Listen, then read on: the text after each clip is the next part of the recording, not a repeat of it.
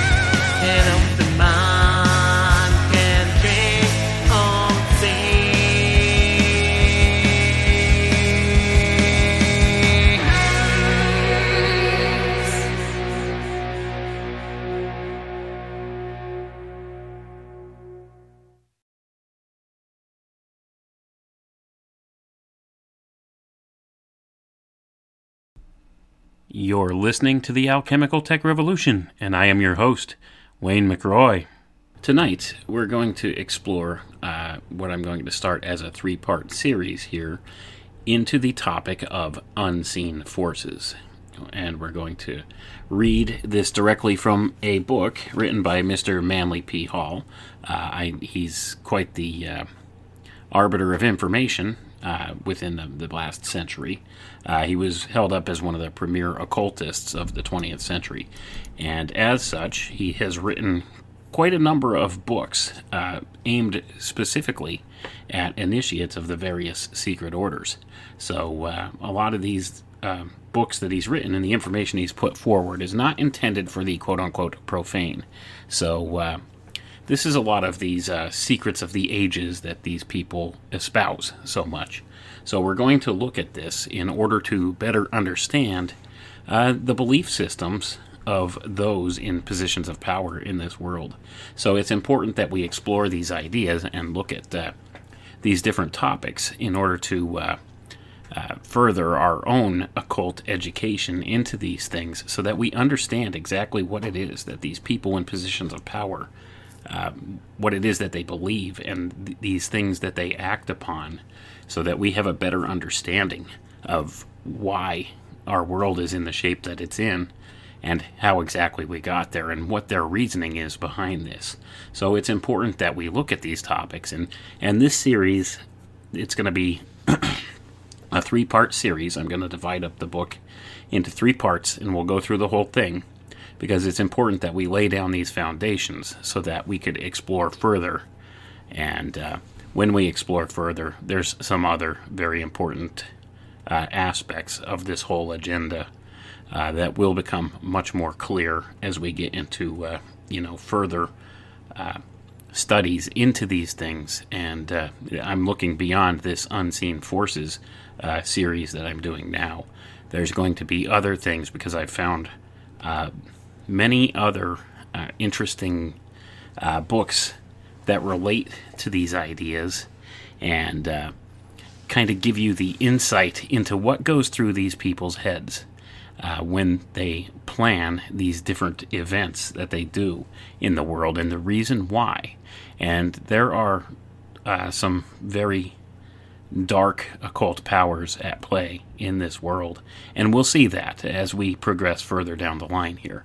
But first, we're going to do unseen forces because this will lay the groundwork uh, for understanding better what it is that these controllers, these people in positions of powers, the you know the the ones in the power centers of this world, the ones at the tops of these secret societies that actually run all the major businesses and corporations and governments of the world these people, these uh, what I would call dark occultists behind the scenes who steer these things, this is the stuff that they believe. Excuse me, I had to clear my throat there for a second. So we're going to look at what it is that uh, they know that we don't. Okay.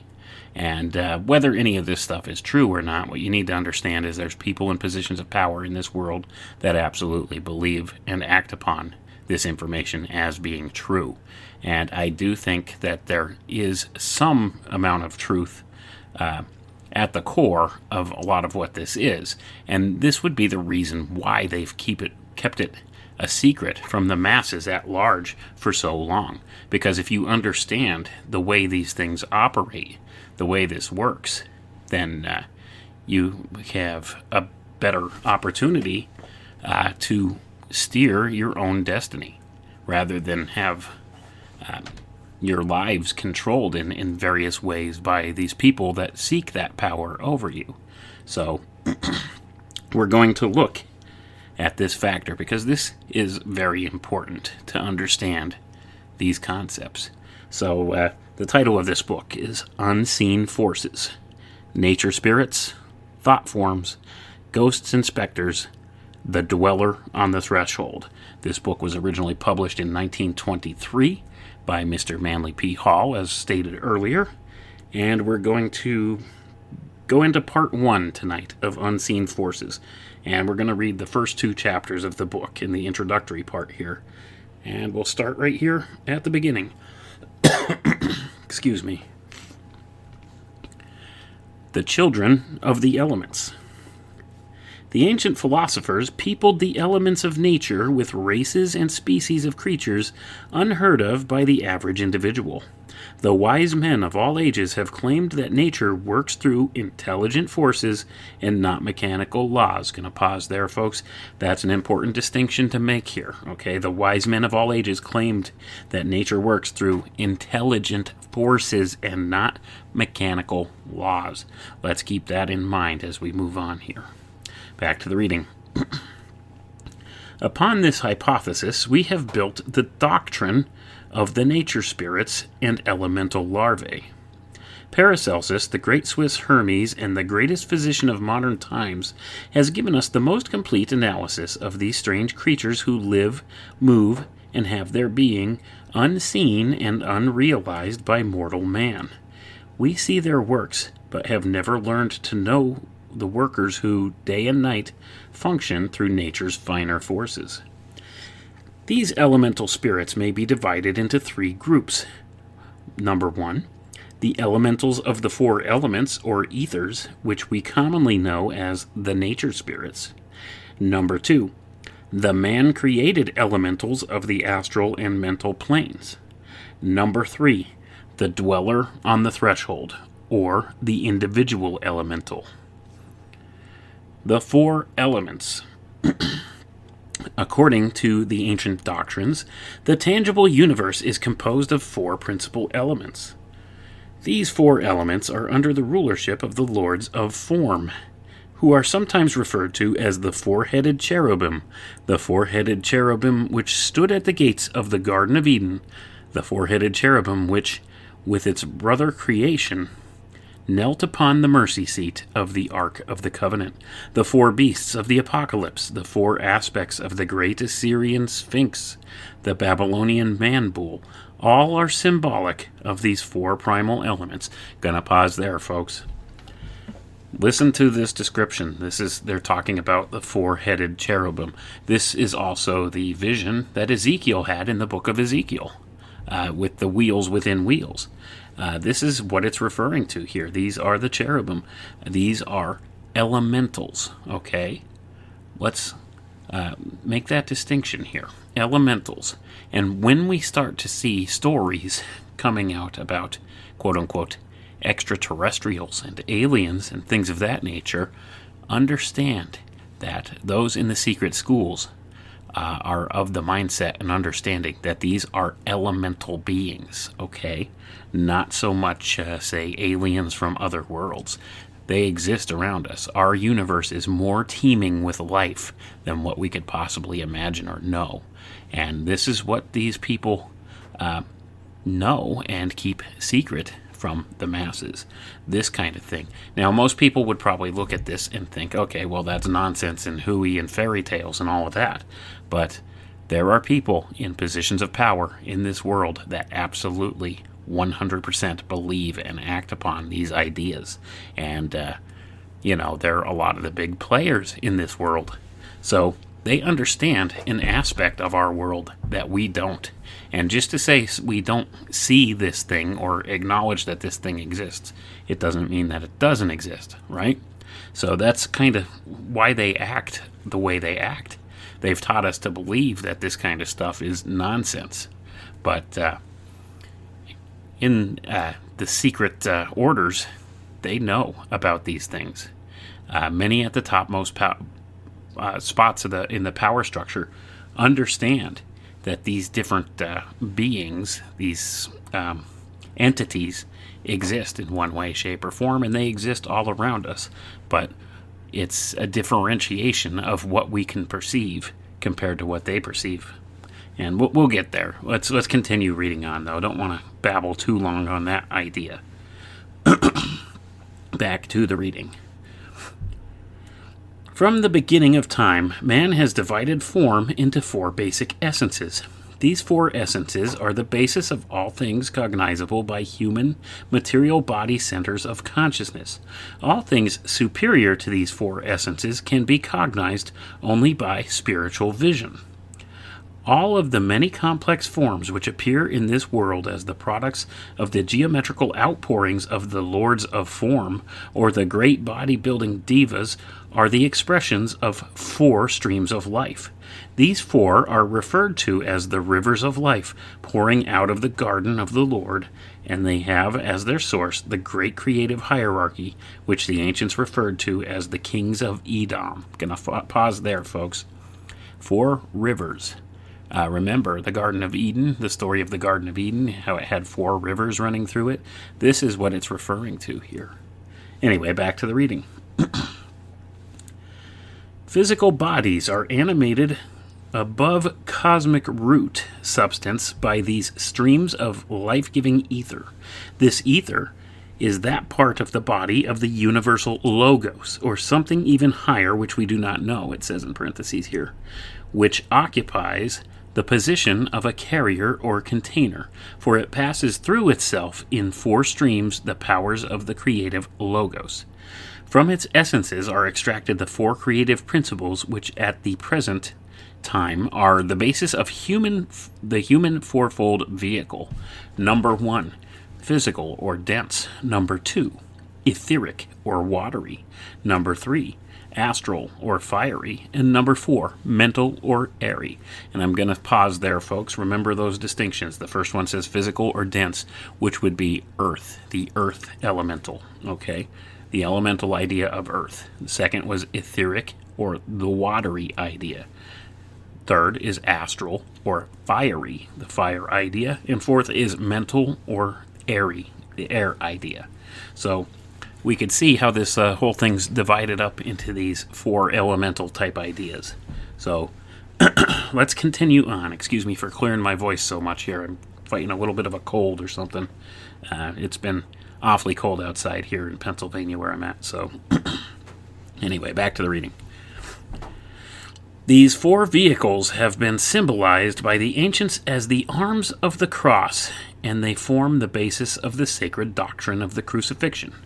Grouped together, these four, being the primal basis of bodies, are under the control of the body building qualities and signs known astrologically as the four fixed signs of the zodiac. There are three crucifixions in the zodiac the cross formed of the four cardinal signs, the cross of the four fixed signs, and the cross of the four common signs. These in turn represent the three major crossings of the vital forces in the human body. The entire etheric world, with its many crossing currents, has its seat in the solar plexus and spleen of the human body.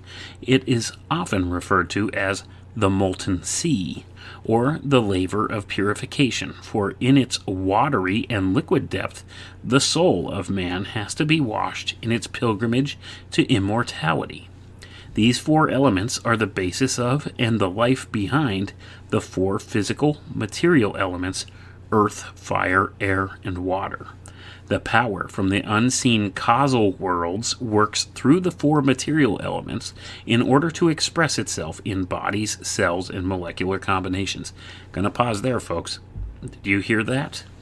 This is an important idea to keep in mind.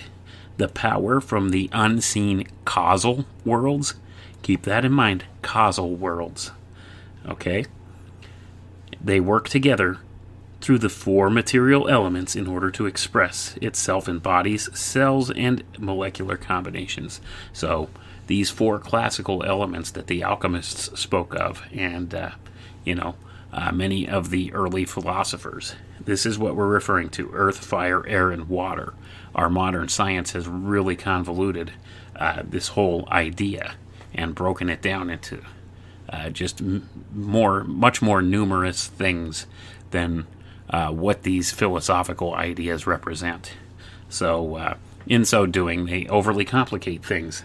But there's a different uh, control mechanism in play here that is not acknowledged by our modern scientific parlance. But anyway, back to the reading. As each kingdom in nature has a series of lives evolving through it, and each plane is a schoolroom of a great natural outpouring, so it is claimed that these four divisions of ether, expressing themselves in matter as the four elements are inhabited by groups of intelligences evolving through the elemental essences. According to the ancients, these elementals are created solely out of one substance, the ether or element in which they exist. They have no compound body, and therefore are not capable of immortality, having no germinal life essence other than their respective elemental essence. On the other hand, being composed of only one substance, they are free from the destructive influences of the cross currents affecting compound bodies, and therefore live for many hundreds, some of them for thousands, of years as the active principles of the elemental essences. Classic literature contains many references to these elementals. In Pope's poem, Rape of the Lock, the elementals play the most important part. In the Abbe de Villars' Comte de Gabalis, a remarkable book, there is a very exhaustive thesis on these strange people of nature. They are of varying shapes and sizes according to their works and duties. Their bodies are of varying degrees of density according to the element in which they work. Okay, gonna pause there, folks. So, they claim that uh, we're basically, we as human beings are compound bodies. We contain all four of these um, philosophical elements within our being, within our physical being. Whereas they claim that these elemental spirits or these nature spirits, they are only contain one, and that is why we cannot perceive them uh, under normal circumstances. They exist in an unseen world around us in a different uh, a, a, different uh, how would you say this? Frequency? Uh, a different frequency band from what we do? So we do not perceive them yet they are around us. Let's continue on with the reading now this starts chapter 1 the nature spirits in the elements Paracelsus and the Count de Gabalis divide the nature spirits into four general classes. Number one, gnomes, the earth spirits. Number two, undines, the water spirits. Number three, salamanders, the fire spirits. And number four, sylphs, the air spirits. And then it continues on here with the gnomes. Under the general heading of gnomes, we find those creatures known as the trixies, hobgoblins, elves, forestmen, brownies, dwarfs, little old men of the rocks, and many other similar titles. The gnomes are the most dense of the nature spirits and consequently are more subject to the laws of mortality. They live in the element of earth and are said to work among the rocks, and to some degree with trees and flowers. They are dwarf like in stature, rather heavily built, with their garments growing as part of them. According to Paracelsus, they marry and have families, living in a strange world which the Norse people called Elfheim. They are said to have come out of the earth and to still penetrate it to the very core.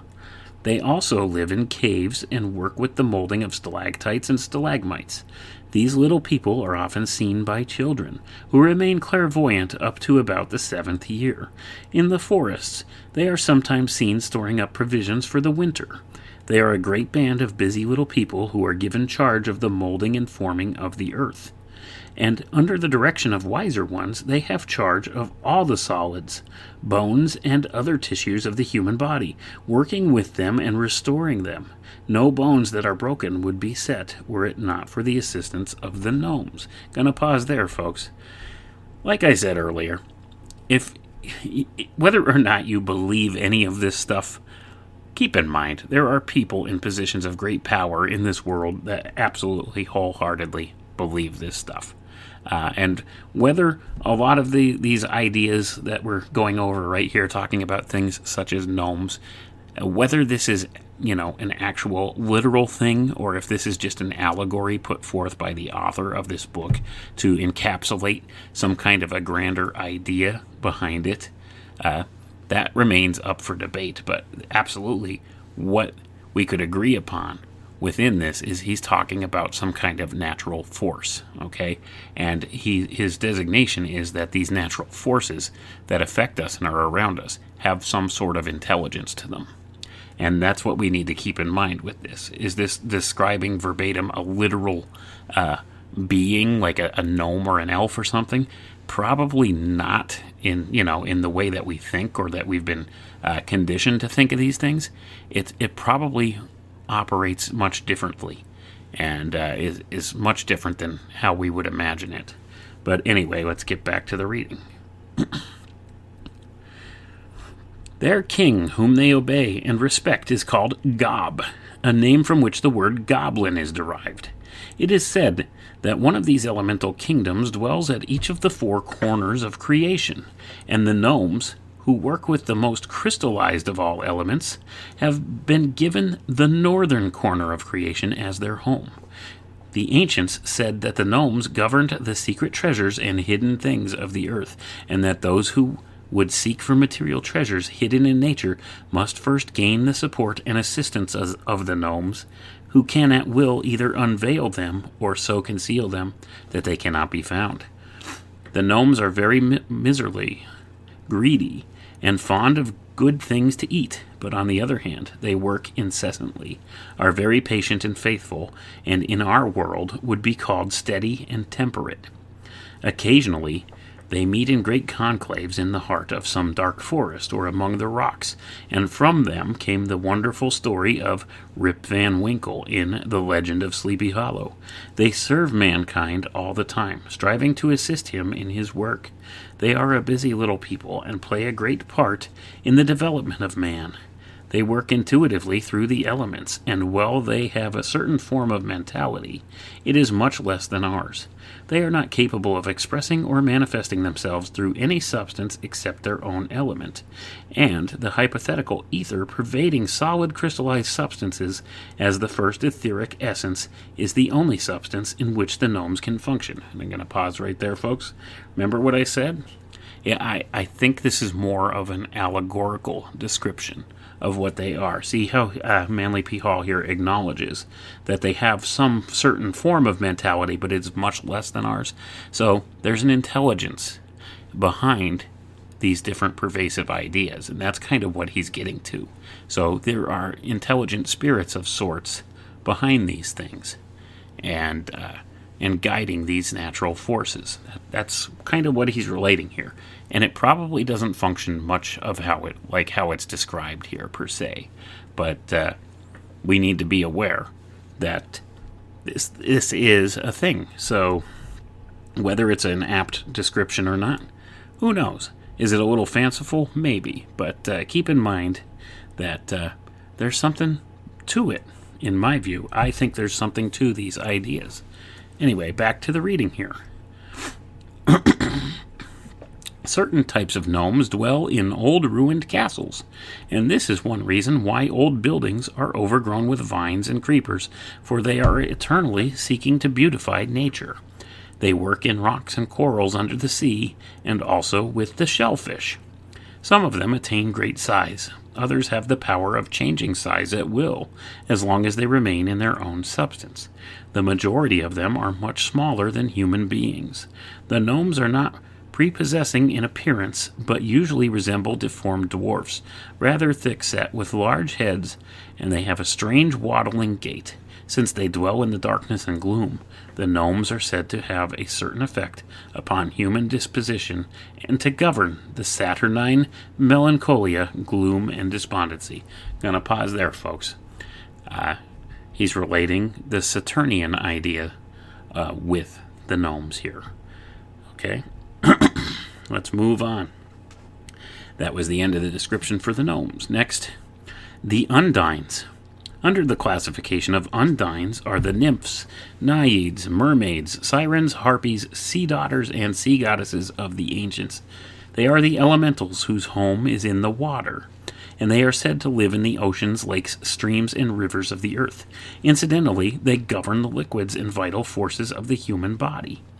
As the gnomes represent the sign of Taurus in the zodiac, so the undines represent Scorpio, having to do with the life and vital forces of nature. They are reputed to be very beautiful, and in their realm, beauty seems to be the keynote of power. They have many qualities similar to the gnomes, for they dwell in a world of their own. They are generally considered to be amicable and fortunate, and serve man in the spirit of love and sincerity. Like the gnomes, they have their own rulers. who are supposed to be individuals of an unusual degree of superiority. Their supreme ruler, Necksa, they obey and reverence very highly. All of these beings have a knowledge of God, revere Him, and seek to obey Him in every way. The Undines have been given the western corner of creation and are said to whisper sometimes through the west wind, which is the medium of their power. They work with creatures, with the creatures living in the sea, and are and also are said to have an important part in the production of rain. Medieval philosophers, especially Paracelsus, held the belief that storms were caused by battles between the nature spirits, that the crossing of their qualities resulted in great disturbances in the heavens, which we know as storms and upheavals. The undines are of about the same size as human beings, are usually of great beauty, and generally symbolized as maidens draped in sea foam, or riding on the sea horses, or as mermaids with the tails of fishes. The undines, being composed of a subtler essence and a finer quality of ether, live much longer than the gnomes, but they are also subject to the laws of mortality. They are especially interested in plants and flowers, probably because the etheric double of the plant is of the same type of ether as their own. The undines are of a cheerful disposition, and their emotions are vital rather than astral in quality. Being vital in temperament, they exercise considerable influence upon the vital temperament of human beings. Gonna pause there, folks. Now, he's talking about undines or, or the water spirits here, okay? And it is said that uh, they're represented in the zodiac by Scorpio, and the uh, earth spirits or the gnomes are represented by Taurus. You see how this all ties back to the sky clock, too? There's so much encoded there. Uh, there's these four different quadrants of the sky associated, three of the uh, zodi- zodiacal signs associated with each element. And uh, this is what this is pointing out here to some degree or another. And we, we can know some more things about this by exploring uh, the astrological significances of these signs. And we could equate these different ideas uh, to these elemental type ideas. So there's see how they have layers. Uh, all of this stuff has layers of information enfolded within it. You could know things. This is the process of alchemy. Okay, this is the the uh, this is alchemical thought at work here how you could build these different ideas one on top of another. Like you could take the elemental form of water, equate it back to the sky clock, to the uh, the aspects of Scorpio, uh, relate it to these spirit beings, these undines, and various different things in this world. You see, different parts of the human body, it's all very much layered together. And this is um, a lot of the ideas and stuff that, that are kept secret from humanity because Many of these things have been tried and true and tested through the ages by the philosophers and alchemists of old, and uh, these ideas have held up through time. But our modern scientific world would view this stuff as being utter nonsense. See, they come up with uh, alternative descriptors of how these things work. So, anyway, let's get back to the reading. That was the end of what Manly P. Hall had written here about the Undines. Now we move on to the Salamanders.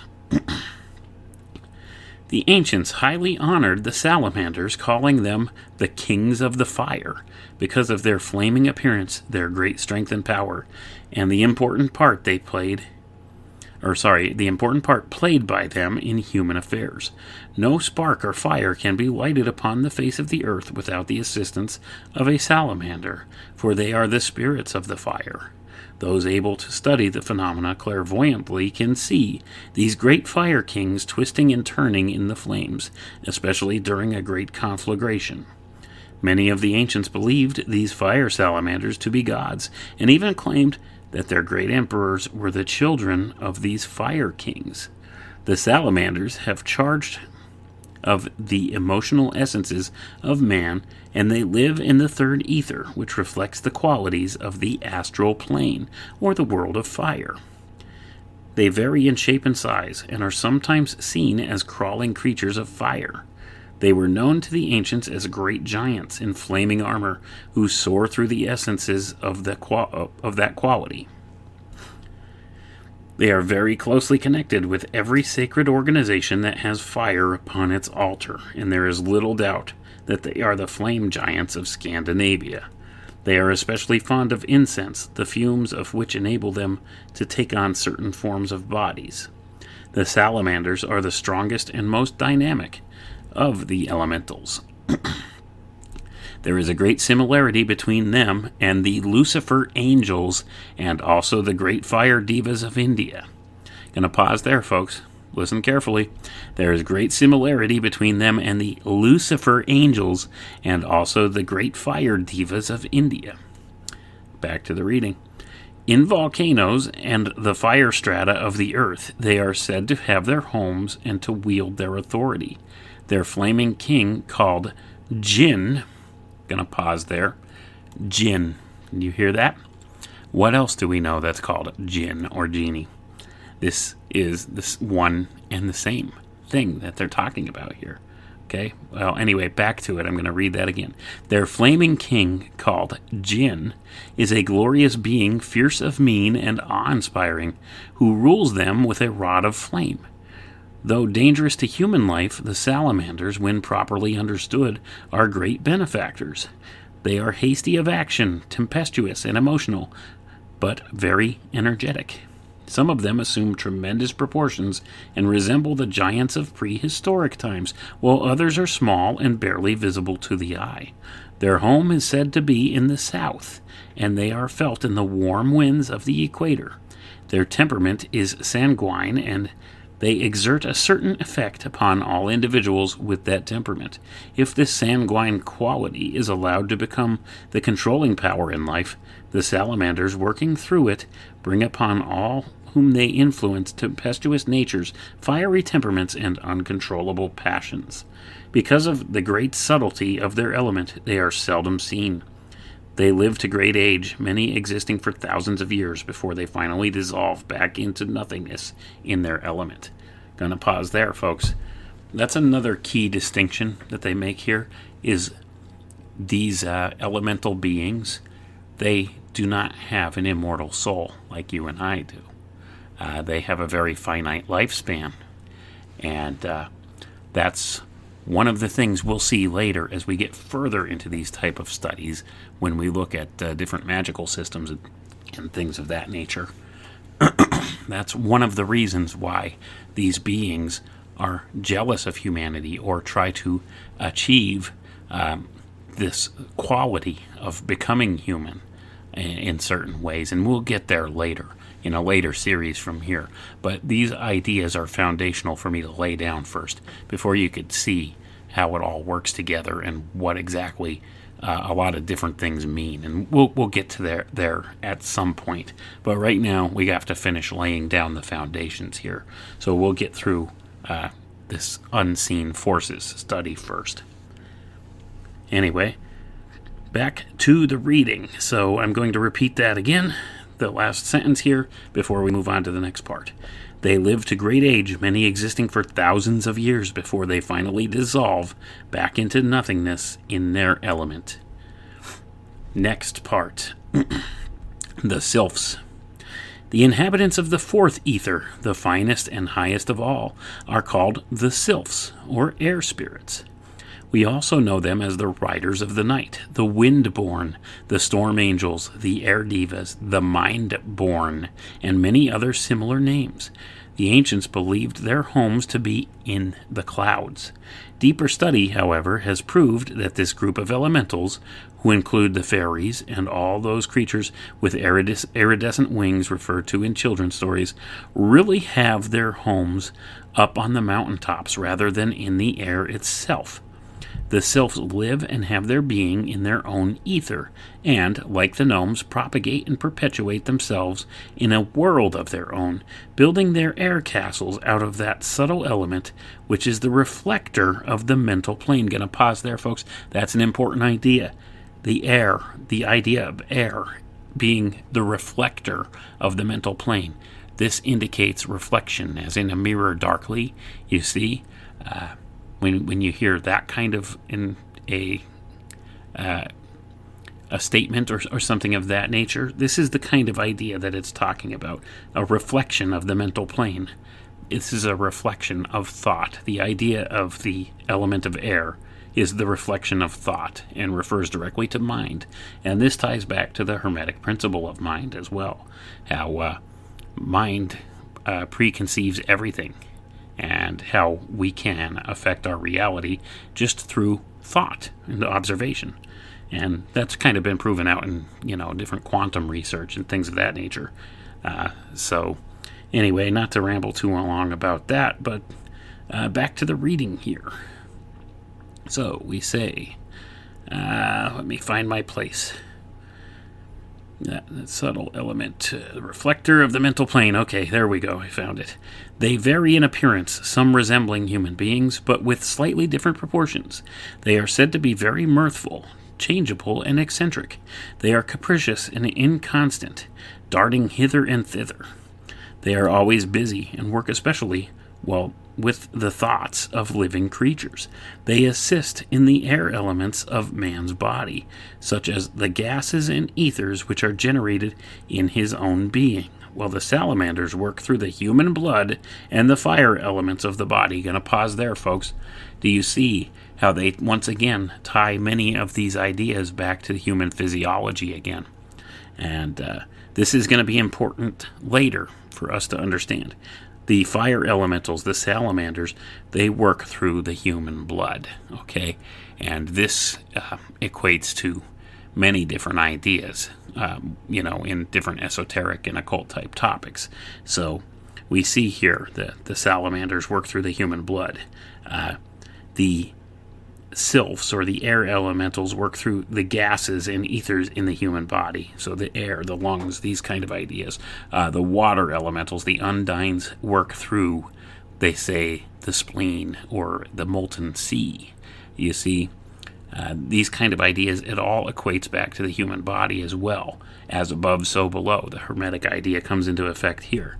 Once again, we could see the layered ideas here. So if you have uh, this concept of the, the four basic philosophical elements, and you could relate all this stuff back to just, those four things.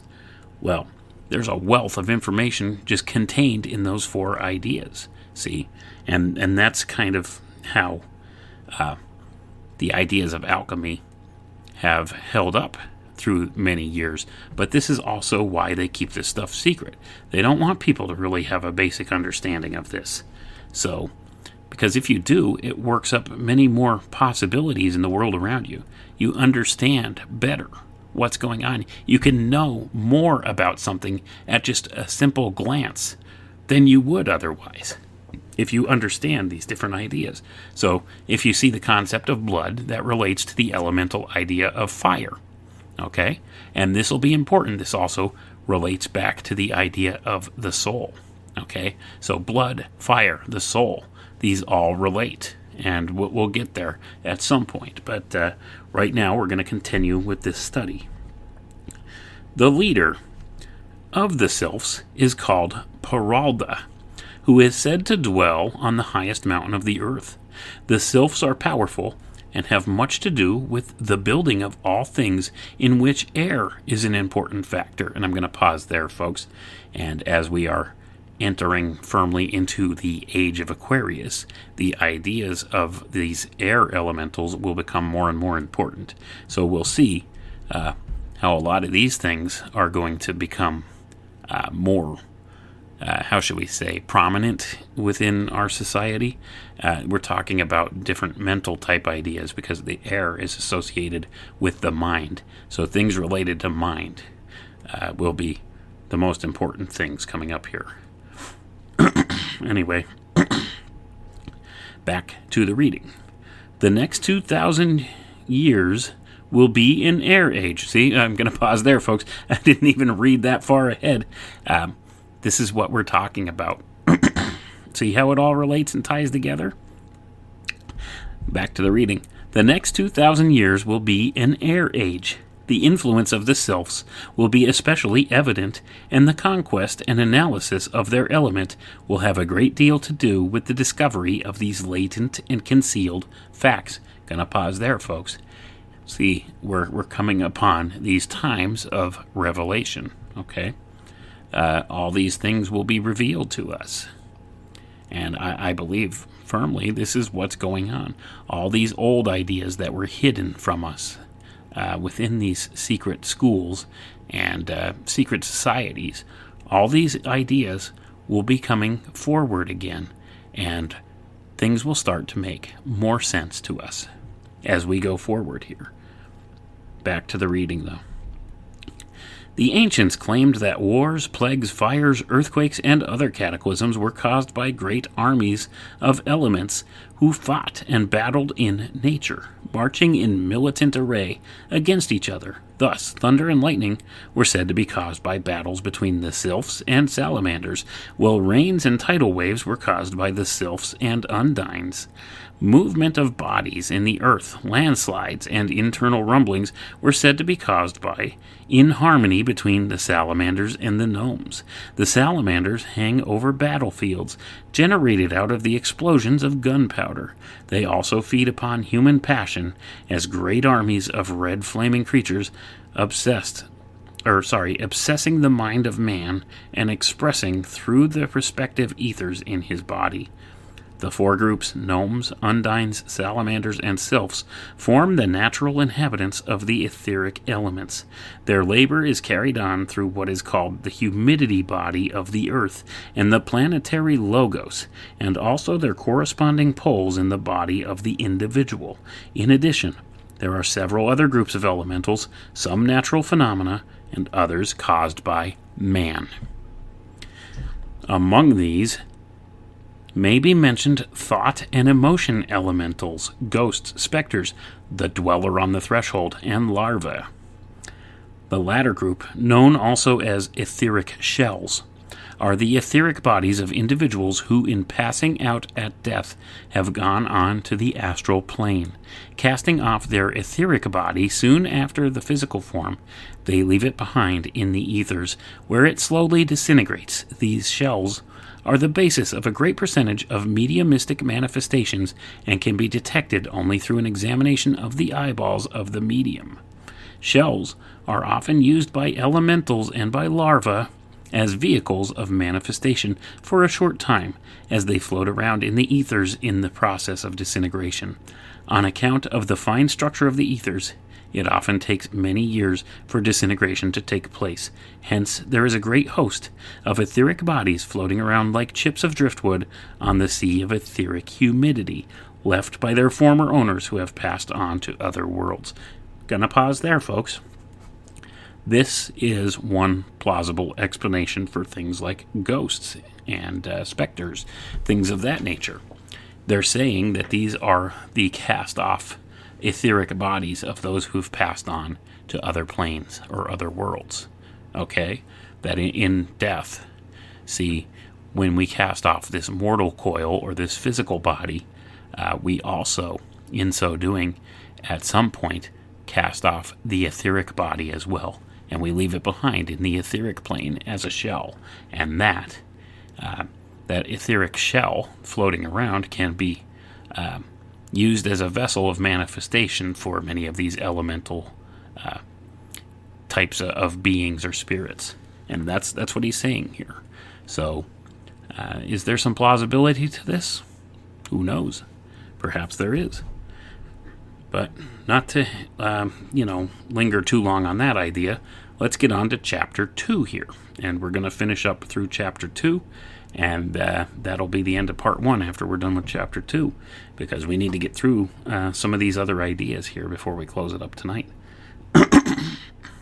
chapter 2 Natural Principles the nature spirits are sometimes visible to the human eye, but can be managed or ruled only by those who are perfect rulers of the elements in which those elements in which these elementals live. Man's mastery of the elements therefore gives him rulership over these kingdoms. According to the ancients, The elementals were originally under the dominion of the Adamic man, and are always under the dominion of the man or creature who is master of their element. The elementals serve sincerely, though they do not realize or recognize the needs of the race they serve. Under the wise guidance and assistance of higher hierarchies, these creatures are the intelligent basis of natural phenomena and assist in the implanting of qualities and powers in plant, mineral, animal, and man. Many re- readers may not care to accept the reality of these creatures, but as they form part of the great occult hierarchy and are the incarnation of natural principles, it is necessary that we give them a certain amount of attention and study. Gonna pause there, folks. That's my assessment, too. I think we need to give it thought and study. Uh, whether you want to accept that there's any kind of a, uh, a literal living being uh, as the intelligence behind these natural forces or not, um, it's still worthy of study. But anyway, back to the reading. Under certain conditions, these elementals have attached themselves to man and served him faithfully and well, as in the case of the daemon of Socrates. Under other conditions, they have been mistaken for angels, demons, and other supernatural larvae. They are said also to exist in essence in the chemicals of nature. There are elementals not only of our Earth and scheme of things, but also of other planets and solar systems. There are star and sun elementals. The primary difference between elementals and man is that the evolving kingdoms of which we are a part consist of complex organisms composed of spirit and its chain of vehicles, while the only substance in the com- composition of the elementals is the one ether from which they are formed. The only evolution they can experience is in the compound evolution of their own ether, from which they cannot dissociate themselves. Practically all the occult wisdom of the world is based upon the knowledge of the four ethers and their power as factors in the un- unfoldment of form combinations. The ethers in the bodies of the mineral, plant, animal, and man are the basis of the differentiation of kingdoms. Without their vital principle, and it says in parentheses here, which is in truth the Hiram Abiff of Masonry, the temple building of the ages could not go on. Among the ancient Oriental peoples, the doctrine of the four creations taught that from the body of Brahma, the concentrated deity, four children were born. These four children represent the visible races of the earth. From the feet of Brahma was born the black man, or the physical earth, from which has been referred to as the footstool, footstool of God. From the thorax of Brahma was born the brown man, who represents the ether or ethereal outpouring of nature. From the hands of Brahma, with their power of action, was born the red man, who represents the principles of motion and emotion, construction and destruction, action and reaction. From the mouth of Brahma was born the white man, the Brahmin, the spiritual and mental man. These four elements just described constitute the four outpourings from the cosmic egg. The Orientals sometimes divided the universe into five divisions, symbolized by the five fingers of the human hand. The fifth division is from the forehead to the top of the head. The evolution of man consists in the passage of his consciousness through the four elements, which we find so wonderfully symbolized in the ancient initiations. Gonna pause there, folks. They're talking about the evolution of man. It consists of his passage of consciousness through the four elements. See, that's why, you know, there's going to be, uh, sometime soon, they're going to, we'll, see in this world, many things will change uh, because they'll have to admit at some point that uh, the concept of ether is a reality and that there could be no manifestation uh, without this ether as the uh, the kind of substrate of our reality. Um, and this will totally change the way uh, that uh, energy is, is brought to people. It, it, this is the uh, free energy idea. So we'll see here, and this also represents the evolution of man uh, into, say, a higher higher vibration per se, uh, through the four elements to the fifth element, the ether. But anyway, that's neither here nor there. I don't want to babble too long on that idea. But let's get back to the reading. First initiation the slaying of the dragon of matter. This is the victory of the discrimination over the vehicle of Maya and the liberation from the chemical substances of nature with their corresponding law of crystallization. This also consisted in passing physically through a stone wall and overcoming the law of inertia. This battle was won by means of the sword Excalibur, which is given to the king out of the waters of the vital ether by the hand of the Undying. I'm going to pause there again. Do you see the many layers of meaning in a lot of these different tales and stuff now, too, when you, you realize some of these basic core principles here? Anyway, back to the reading. Second initiation the rescue of the pearl of great price from the ocean of living substances. This Rheingold is regarded, or sorry, this Rheingold is guarded by the angels and the keepers of the vital forces of the body. Under the direction of the second group of elementals, already described as water spirits, are the vital forces of nature, which they manipulate under the direction of higher hierarchies. This second initiation is accomplished by burning up the water with the flaming sword of the four headed cherubim, which is turned upward into the brain.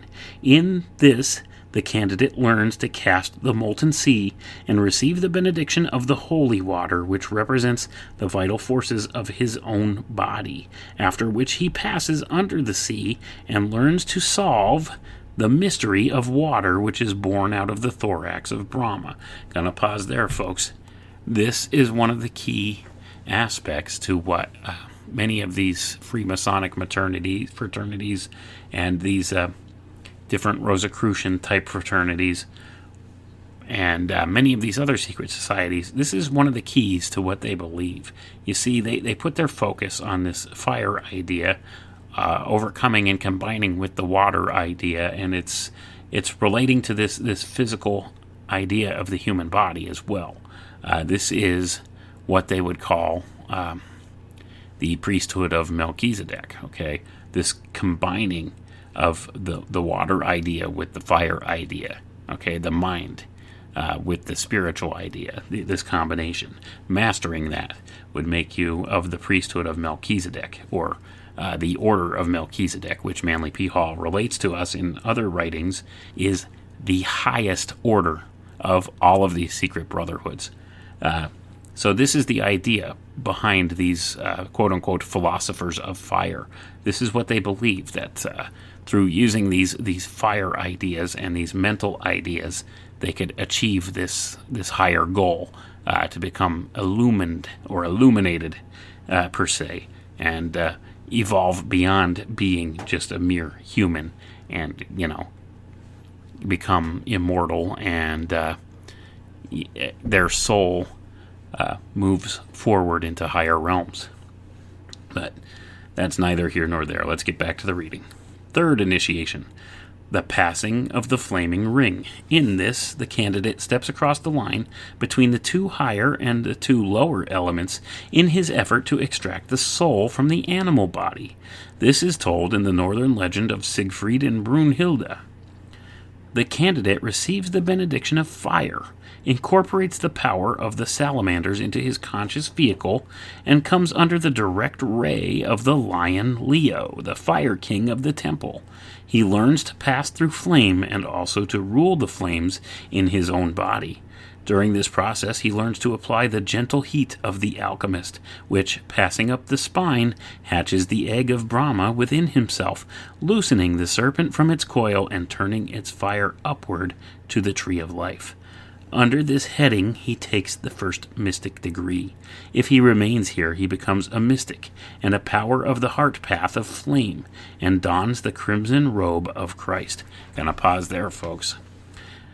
You know, do you remember um, when we were talking about uh, the ideas of the spinal fires and, and, things of that nature in one of these uh, previous uh, books that I read through? Well, here it is again. And uh, this is uh, a type of initiation. And they relate this idea back to the physical form of man, back to the, the human body.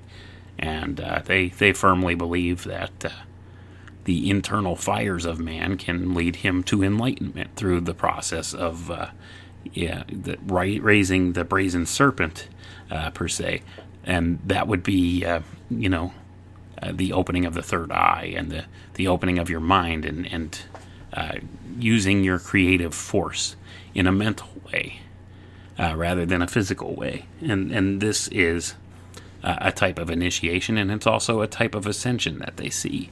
This is what they would say illumination.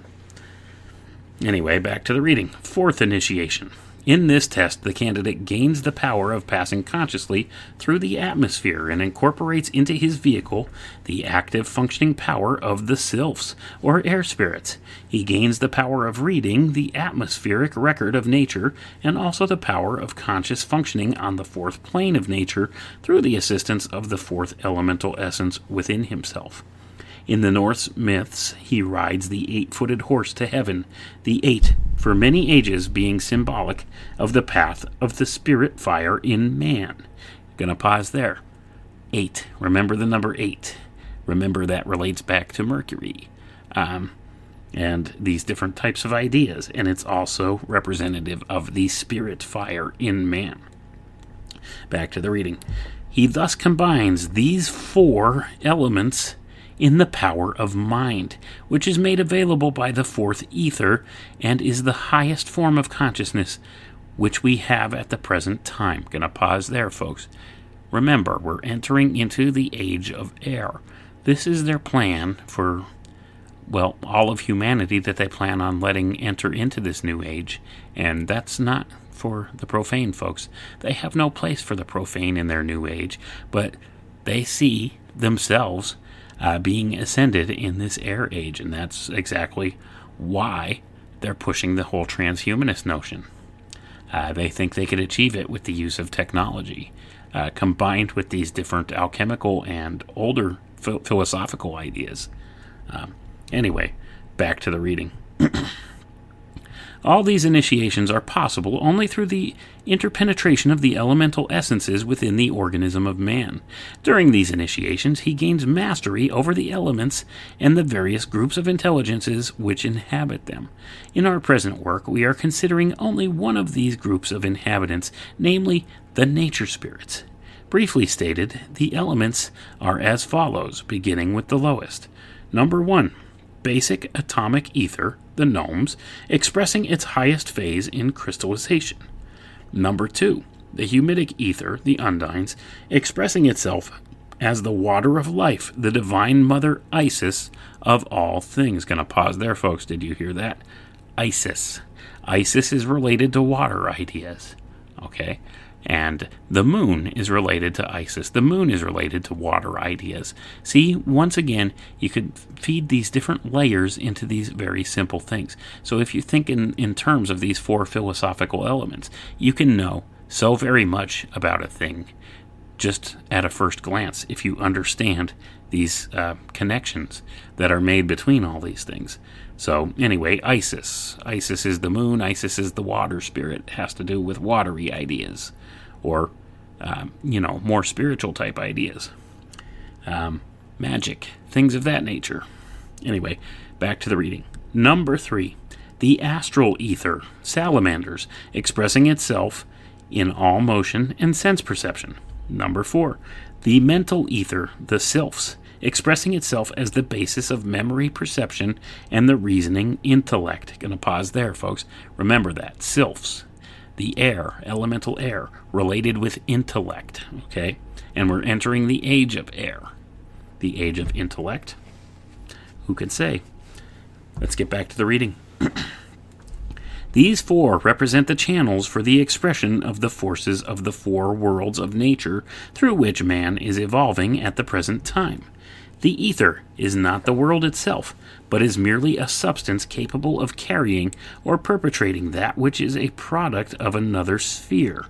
Ether was referred to by the ancients as the hypothetical mirror of eternity because it mirrors the worlds of nature into concrete form, vitalizing and impregnating this form with the sparks of life which it contains within itself. Gonna pause there, folks. Do you hear that?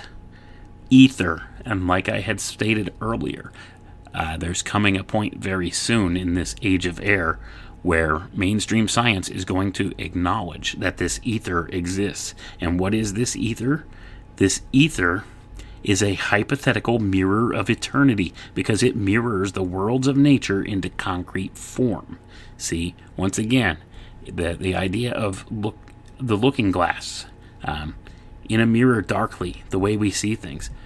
Um, the ether interpenetrates these different worlds and reflects these different ideas uh, in our concrete reality here. And uh, this is an important concept to, to get your head around. Uh, so, we're going to see in this new age coming um, many of these ideas unfolding within uh, the accepted uh, mainstream. Uh, different things like this. Of course, it will probably be presented in a wholly different way, uh, probably you know through the um, the guise of say extraterrestrials and you know different ideas such as that, more so than what uh, you know the occultists acknowledge as being true. But uh, that's neither here nor there. Let's get back to the reading. We're almost done uh, for tonight, so just bear with me here. We're uh, in the last section here, so. When the hand of the priest is lifted in benediction, two fingers are raised and two are lowered. The two lowered fingers represent the elements of earth and water. The two raised fingers represent the elements of fire and air, while the thumb represents the akasa or spirit. In this way, the priest gives the benediction of the four ethers, without which consciousness is impossible, and the influx of which is the basis of growth, redemption, and regeneration. And that's the end of chapter two, there, folks. Uh, keep that in mind. Two fingers raised, two fingers lowered. The two lowered fingers represent the elements of earth and water, uh, which represents the more physical plane here. And the uh, two raised fingers represent fire and air, the more lofty ideas or the more spiritual realms. See, um, these four different ethers, and uh, the, the thumb, it says, represents um, the akasa or spirit. So you see, the spirit has to pass through these four, four elements to achieve enlightenment. And that's kind of what they're going for here. Um, Anyway, that's what this thing says here. In this way, the priest gives benediction of the four ethers without which consciousness is impossible. So, see, we could not have consciousness or exist in the way we do without four of these, without all four of these philosophical ideas uh, inherent in our nature and in our human body and in our reality. See, and this, according to this text, there are different worlds which exist that consists solely of these single elements, and uh, that our uh, world here, the ether, which binds it all together, shows just reflections of these other worlds. Okay, so we could see these are all very lofty and interesting ideas, and uh, as I said later, or actually earlier, later on, we will cover uh, what some of these ideas mean and uh, why there are those within many of these secret brotherhoods who um, do very strange and mysterious things, um, which don't necessarily benefit uh, those of us in the public. Um, or you know, very many of us, but suit their own needs, and you know, some of the things that they do um, reflect back on very many of these ideas that we ex- are exploring here in this Unseen Forces series. And uh, we'll we'll do part two uh, next time of these uh, of the Unseen Forces uh, series here.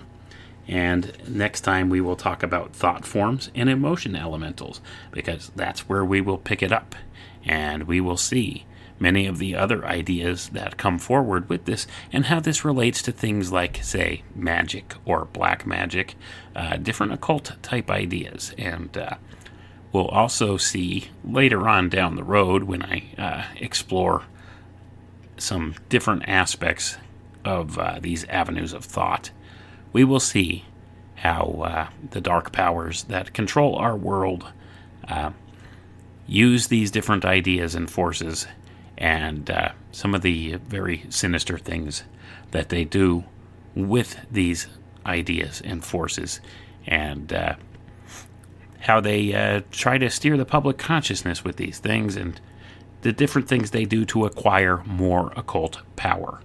And that's what it's about for a lot of these people. So, anyway, hope I didn't bore you too much here tonight. I hope it was an interesting read for everybody. And we will uh, see you next time for part two of Unseen Forces. Thanks for hanging out with me tonight, folks. Have a good night.